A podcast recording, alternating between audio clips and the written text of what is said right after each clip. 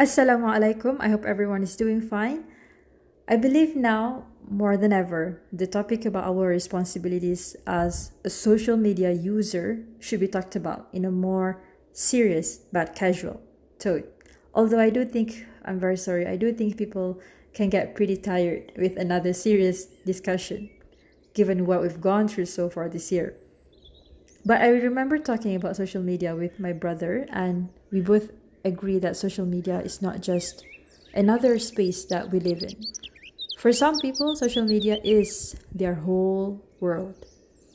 Well, an easy way to understand this is by putting the physical world and the virtual world side by side, all right?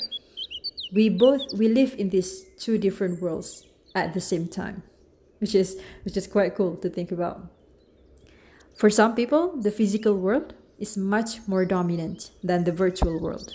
Their identities, their meaning of life, their quality of life are already well established, and social media is just a for for a lot of reasons well but none of them are bigger or more important than the lives they have outside social media the second one is people whose both physical and virtual world are equally important and i think most of us are in the second category outside you're somebody and on social media you're also somebody and they're not so different you spend a great a great deal of time creating your presence in both worlds because because they both bring incalculable value to you. You do care about your image, both online and offline.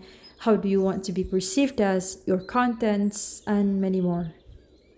And last but not least, the third category is people who really just live on the internet. And I don't want to say that these people are nobody outside social media because everyone is a somebody to other people, right? But the kind of persons they are online, the words they throw online, none of them are known to people around them, to their families, to their friends, if they had families and friends.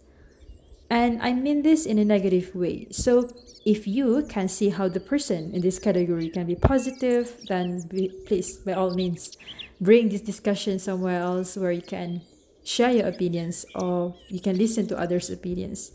Or if you knew me personally, please educate me further on this.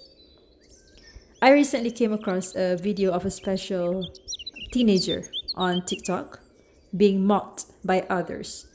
And when people looked into their profiles, these people who, who did the mockery, they are kids, literally kids, 7, 10, 12 year old kids who apparently own their own phones and say ugly things on social media. Same thing with these fake accounts you and I have seen saying bad things about others, commenting, um, ridiculing others on social media. So, yes, for the third category, I can only see it as something negative for now. I, I really need to think harder, a lot harder, to, t- to see it in a positive light. But these three, these three categories are not definite. You can elaborate them further according to your own understanding of our society, of the world in general, of social media. But we must admit that we are now quite inseparable from social media, especially now in this COVID 19 time. People go to social media all the time for quick updates about the cases. Businesses that are struggling go online to find customers to promote their products People raise funds from people online, people who went through mental breakdown, go online to seek help. It's like, you know, oh, this world is not helping me at all. The, the physical world is not helping me at all. So I'm going to go to another world to express myself better. Students, teachers, we all depend on social media heavily nowadays. And that's what social media has become to us. So when we talk about responsibilities, we also talk about transparency. And I don't even know who in the world does not value transparency. Maybe the politicians, I don't know. But do you have to be, the question is, do you have to be transparent to be responsible on social media? Now, this is my biggest dilemma. For me, social media is not a place for my personal matters. So that means I don't go online to speak about my family problems.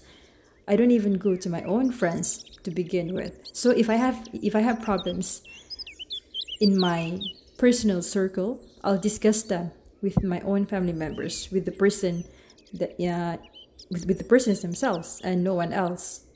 So in a way, I am am I not being transparent about myself to the point people assume that I live in this perfect, always positive, always full of love family. Even when people come up with that assumption, I wouldn't correct them because again, it's my family. But I also think it's important not to get everything mixed up. For example, you are a skincare addict. So on social media, you only talk about skincare, well, a little bit of other things here and there, but you don't go parading your personal problems online. And there are also another person, another kind of people who seek answers to their problems online. And this is where they value transparency from people who share their own struggles online. These stories, you know, give them a sense of support that they don't get in the physical world. Or imagine someone went through a painful breakup and you can either be the person sharing your healing journey or you can be the person benefiting from other stories. And I believe this applies to all situations social problems, spiritual problems, financial, emotional, mental. You have one person sharing and another person benefiting. And this is the roles that we will continue to play. I still don't have the answer to this question, but I hope it is a question that people ask themselves every day. Again, do you have to be transparent for you to be responsible? I hope that question makes you think. And I'll see you on another day. Thank you. Assalamu alaikum.